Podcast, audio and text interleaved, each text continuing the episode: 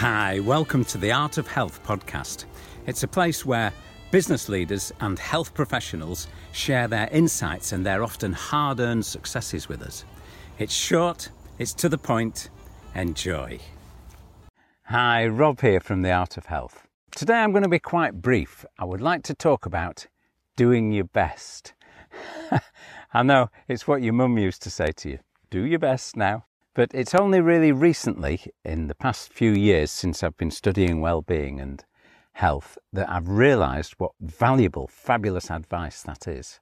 I maybe told it to my children, I certainly say it to my grandchildren now, but now I see the reasoning behind it. To actually do your best at something sets off so many good things in your life and your relationships with people. I'll give you an example. I'll give you a couple of examples. I love doing this kind of thing. I love having ideas and being a bit visionary and, and talking to people, that sort of thing, but I'm not very good at admin, at office work. Now, for years and years, I would always procrastinate, put it off, and not do it very well. And as a result, my business would often suffer because I wasn't keeping up with things. Now, this is what I do. I know I've got to do it. I know I have some administration work to do, invoicing and that kind of thing. I set aside a certain time on a certain day, and I, in that time, I set about doing it as well as I possibly can and just getting on with it and enjoying the process of doing something as well as I can. And it's made such a difference also by setting a time when I'm going to do it and a time limit. Uh, it makes me work a bit faster and get on with it. But I actually enjoy it. It's a pleasant thing to do now. Well, maybe not pleasant, but I don't hate it anymore. So if you're doing some work that you're not that keen on, a way to change that feeling of the, oh, you know, wishing you weren't there and that sort of thing, is to do whatever you're doing as well as you possibly can. You can always tell the person on the till when you go to a checkout who's happy, the one who looks you in the eye and says good morning or good afternoon, just passes the time of day with you very briefly.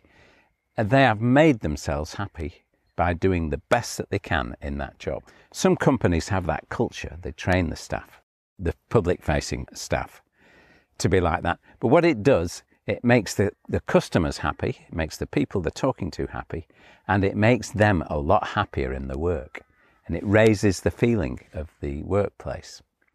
I studied the, the science of well-being. I graduated last year in 2019, no, two years ago, from Yale University with a certificate.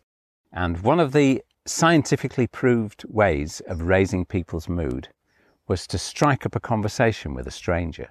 And the experiment they did was they people went on bus journeys and they were instructed, these were the people who were taking part in the experiment, they were instructed to sit next to someone and strike up a conversation. You can imagine. You don't really want to talk to the person next to you sometimes. So the person they sat next to might be going, Oh God, I hope they don't speak to me. And the person who's instructed to do it is uh, feeling a bit tense about it. And they would talk for at least two minutes. That was the idea, at least two minutes. And then they interviewed them afterwards, and they interviewed them a week or so later. Not only did the people who'd struck up the conversation feel better, did it raise the mood, make them feel more positive and happier, but the people who they'd struck the conversation up with, the people who didn't want to be spoken to, ah, please don't speak to me, they actually engaged with them. Now, the effect it had, they spotted who they were and they went and get interviewed them briefly.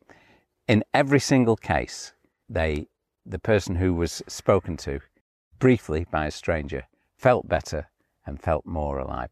So I'm getting slightly off the subject of doing your best here, but, but if you were to do your best to be a nice person to strangers, that would improve your mood and the mood of the people you're talking to.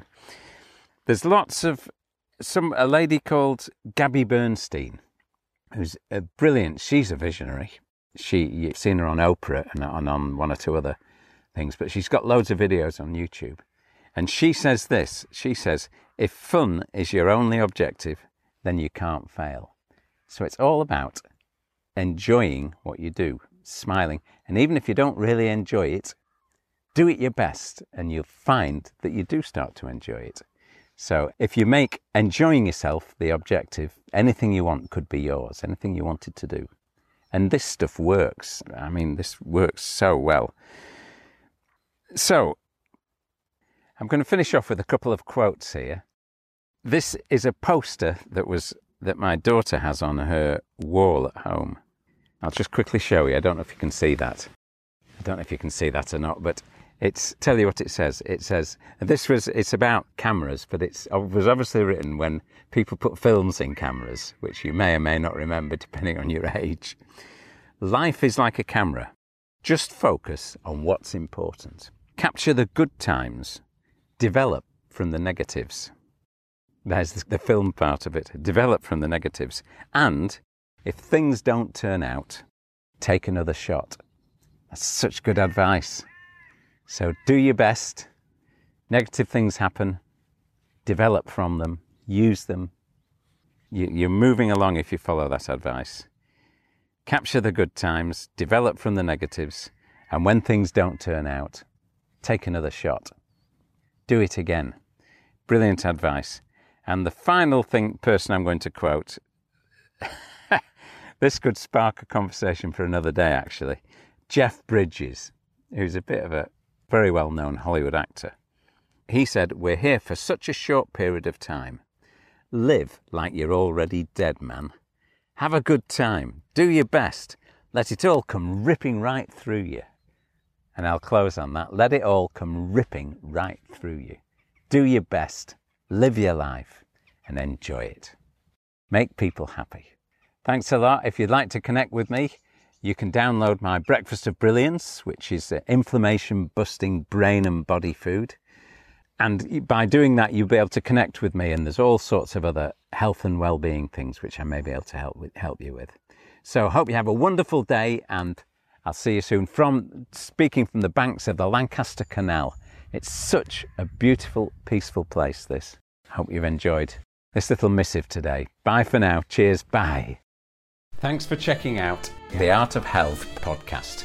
If you like what we're doing here, please head over to iTunes, subscribe, rate us, and leave a review, and I'll love you forever. And if you'd like to try my energy boosting, inflammation busting, brain and body food breakfast, head over to www.breakfastofbrilliance.com and download the recipe today. See you soon. Bye.